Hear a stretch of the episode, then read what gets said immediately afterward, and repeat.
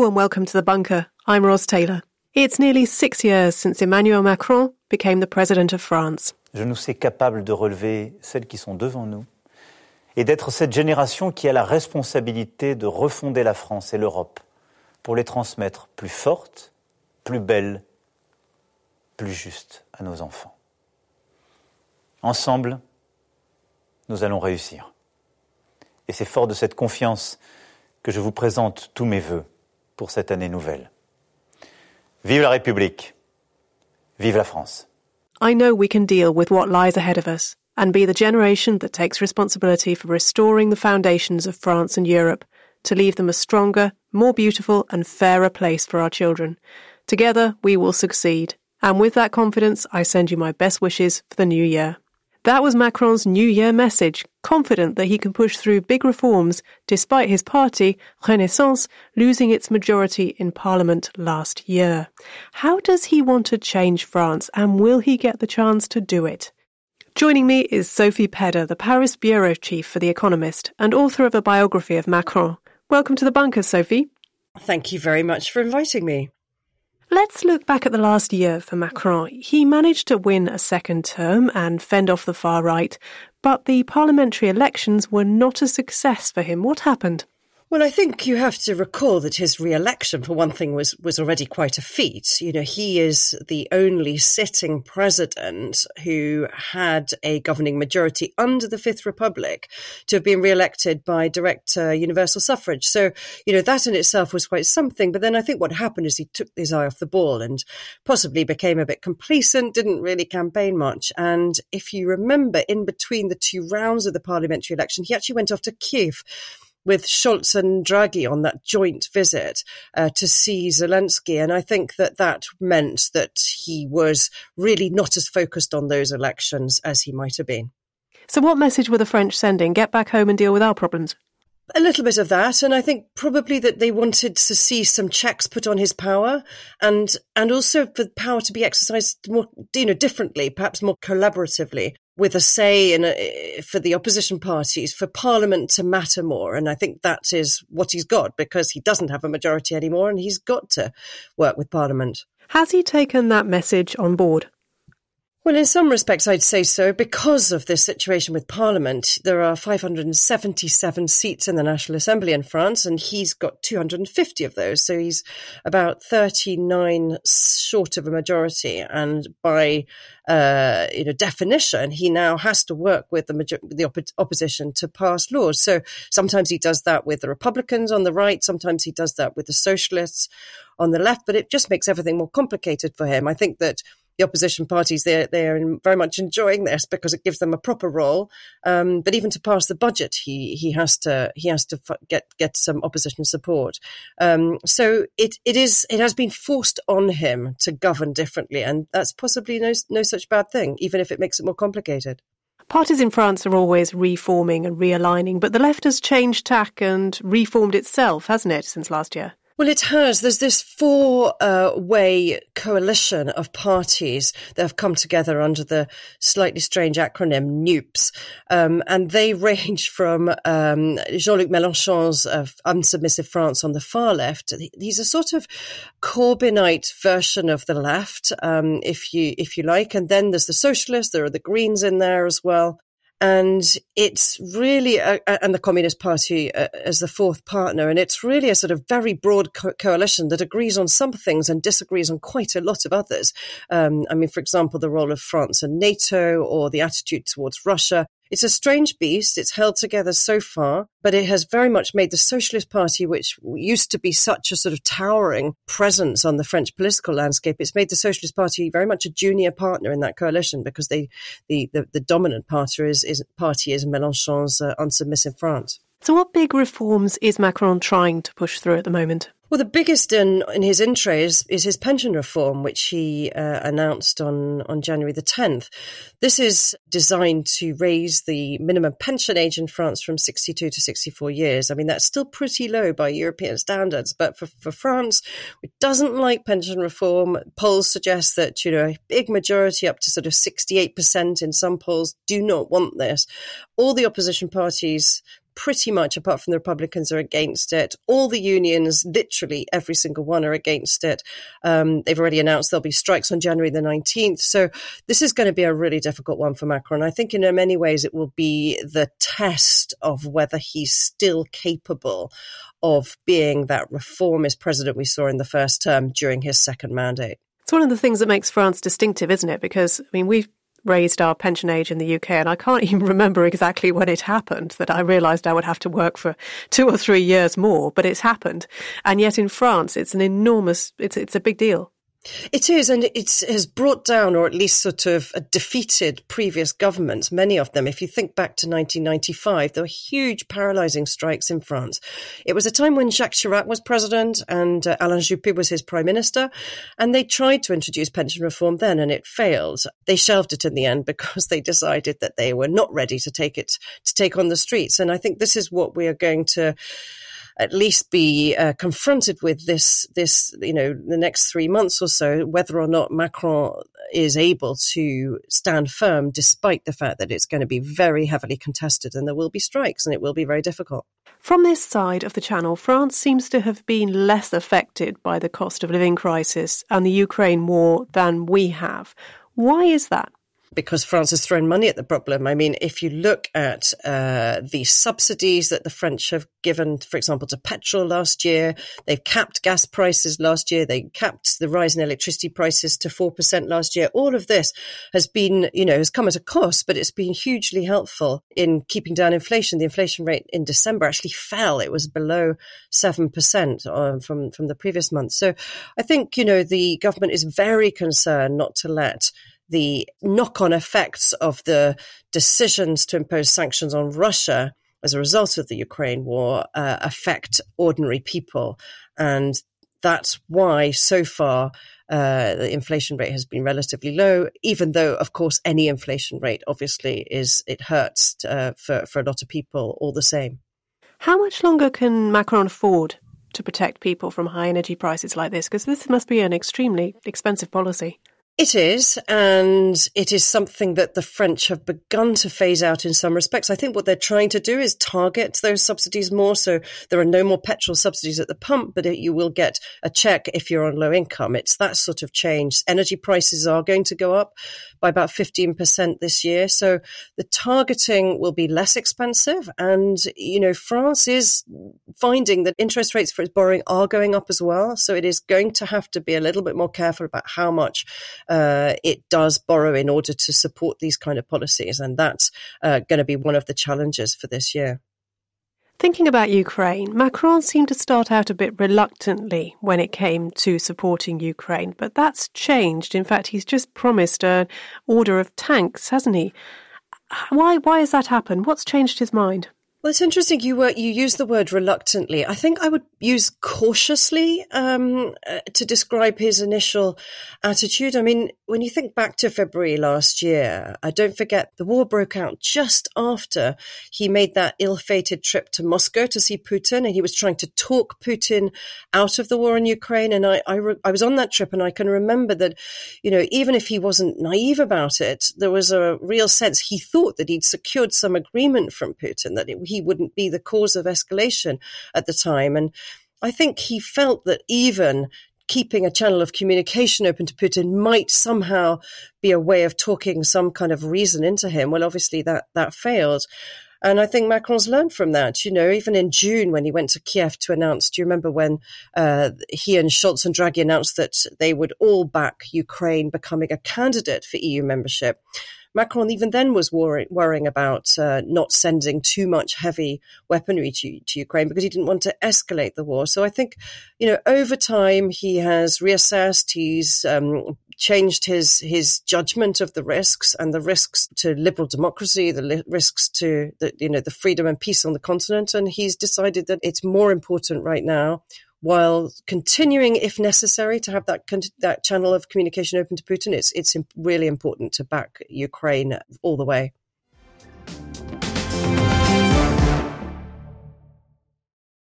Hi, I'm Katie Riley.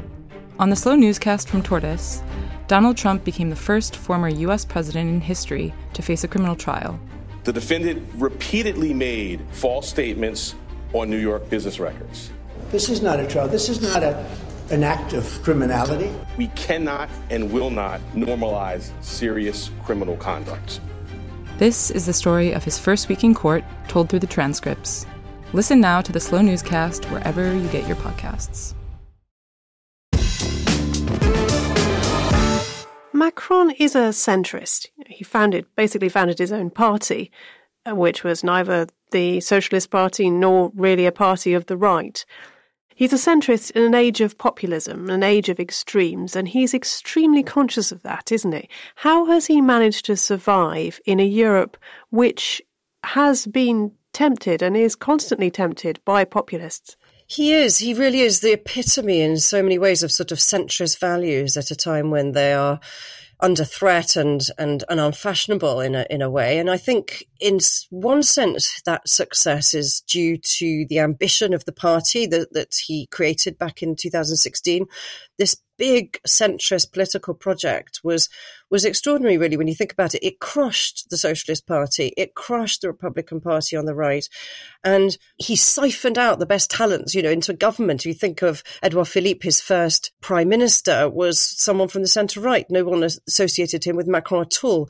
So he did in a way crush those parties and that has had a lasting effect and enabled his centrist sort of project to survive until now.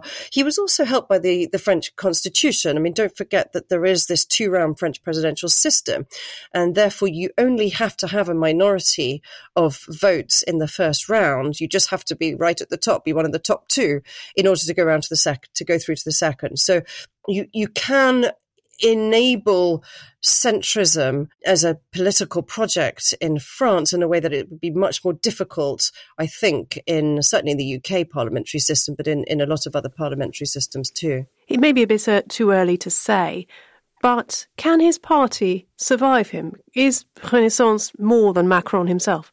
It will be difficult, to be honest. I think, you know, it was um, constructed around him. Its original name, En Marche, took his initials. Uh, it failed really to put down local roots in a, in a proper, meaningful and lasting way.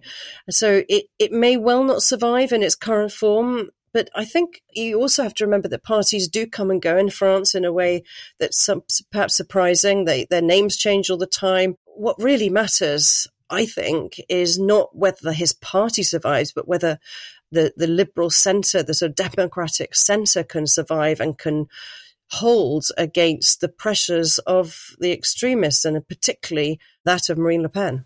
Does he have a natural successor in this? Uh, can you think of someone who might be the next Macron?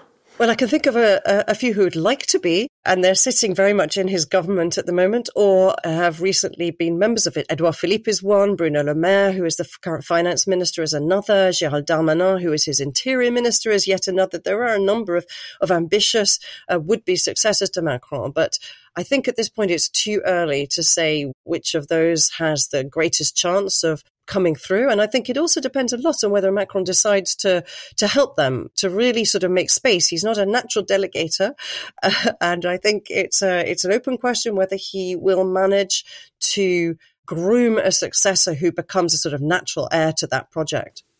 Macron's personality is quite fascinating, I think. I mean, I, I saw him, I saw uh, some footage of him a few days ago when he was taking questions from a group of autistic people and he was doing it really well. He was doing it well that I, I, I, way I can't imagine many other politicians being able to do. And yet he comes with this, you know, people compare him to Jupiter, this, this arrogance, this overconfidence that also comes through very strongly. Has he managed to temper that, that arrogance, or is it something that the French actually appreciate about him? Well, I think that he thought when he became president that the French wanted grandeur. They wanted a sense of sort of almost regal presence in their president. And I think he took that too far. He took that, uh, he, embodied that in a way that actually came across as arrogant. And it didn't help some of the little comments that he made. Do you remember when he talked to a gardener once who was looking for a job and he said, Oh, you just have to cross the road and I'll find you a job in a restaurant? These comments, I think he thought they were, they, they, that that might be helpful, but it was it was incredibly hurtful. And I think that that has taken him some time to kind of uh, absorb and, and correct. And you haven't heard him make many of, those recently. I mean, I think one of the most interesting things about the way he is or enacts the presidency is that if you meet him in a one-on-one situation, he's actually incredibly engaging. You know, he's really not like an ordinary politician to interview. He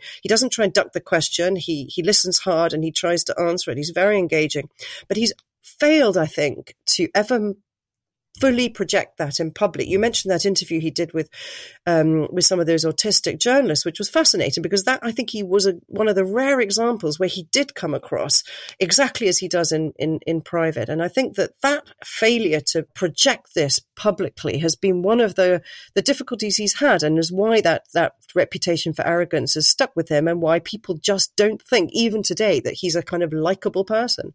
What do you think his biggest mistakes have been as president? Well, I suppose that's one of them, you know, this uh, inability to persuade people that he likes them and that he is likable. On the policy side, I think one would have to go back to the Gilets jaunes crisis. Remember, he tried to introduce a an increase in the carbon tax on petrol, and this was the, the, the trigger to the biggest uprising he's had to deal with. It got really nasty, really personal. There were effigies of him burnt and, and hung on roundabouts. It was an extremely violent movement in a way, hijacked and sort of transformed from what had originally been a quite a peaceful uprising. But I think the way that was managed was um, at the time that was how that was introduced and why you know why there was no uh, sense of sort of uh, managing that before it got out of control would have to be one of his mistakes. And I suppose the other in foreign policy is is the way he he handled the way he handled Putin so much as the excessive faith he put in his ability to talk, you know, sense into Putin. This was, with retrospect, a mistake, and he he recognised it. There was a documentary, fascinating documentary that appeared on on France um, French television last year, where he was asked, you know, did you think you had an unrealistic ability to to talk sense into Putin? And he said, yeah, I did. He made a similar mistake with Trump, didn't he? Well, I'm not sure you. I would consider it such a such a mistake. You know, I think he thought he could talk sweet talk Trump into better behaviour. I mean, there were nothing like the same uh, sort of um, outcomes in the US as there have been in Russia. And I'm, so, I'm certainly not laying Russia's invasion of Ukraine at Macron's door. I think that I don't mean to imply that at all. But, you know, yes, I think this is very much part of Macron's character. He engages in foreign policy on a one to one sort of person to person basis. He likes to get to know the person he's dealing with. He really thinks, I think, that he has a power of persuasion that can sometimes talk them out of doing things that other people can't. And you know, you, you have to hand it to him for trying in some respects. I think he thought he could do it with Trump. He couldn't. Um, and, you know, sometimes, sometimes it actually can lead to, to, it can lead to a very sort of strong relationship. I think in the end, Macron and Merkel had a really good relationship. Very, very respectful.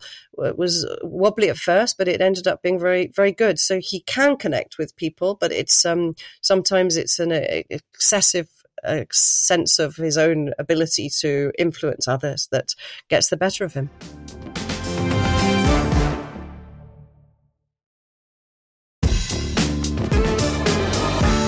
Ambitious though he is, I don't think he necessarily wants to be remembered only for uh, raising the French retirement age.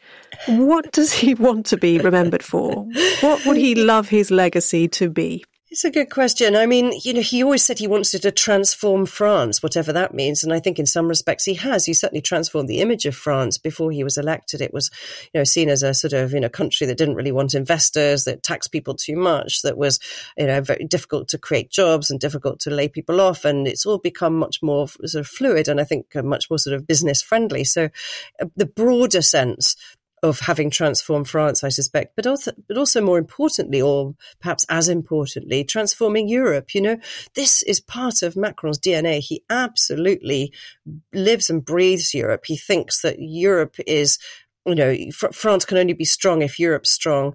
And he conveyed that message back in 2017 when during his election campaign at a time when it was really unfashionable to be in favor of Europe. So I think if he you know, I, I, suspect he would like his legacy to be to have transformed Europe too.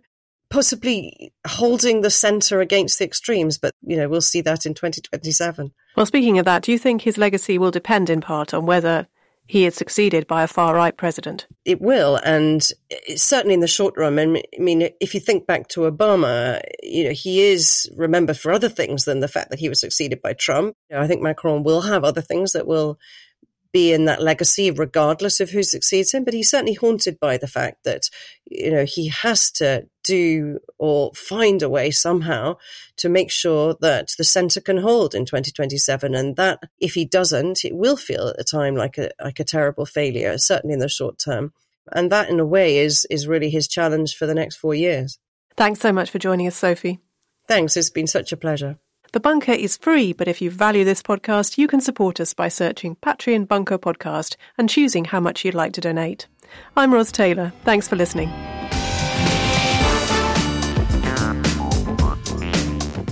The Bunker Daily was presented by Ros Taylor. The lead producer was Jacob Jarvis, with additional production from Jet Gerbertson, Kasia Tomasiewicz, and me, Alex Rees. Our marketing manager was Gina Richard. Music by Kenny Dickinson. The Bunker is a Podmasters production.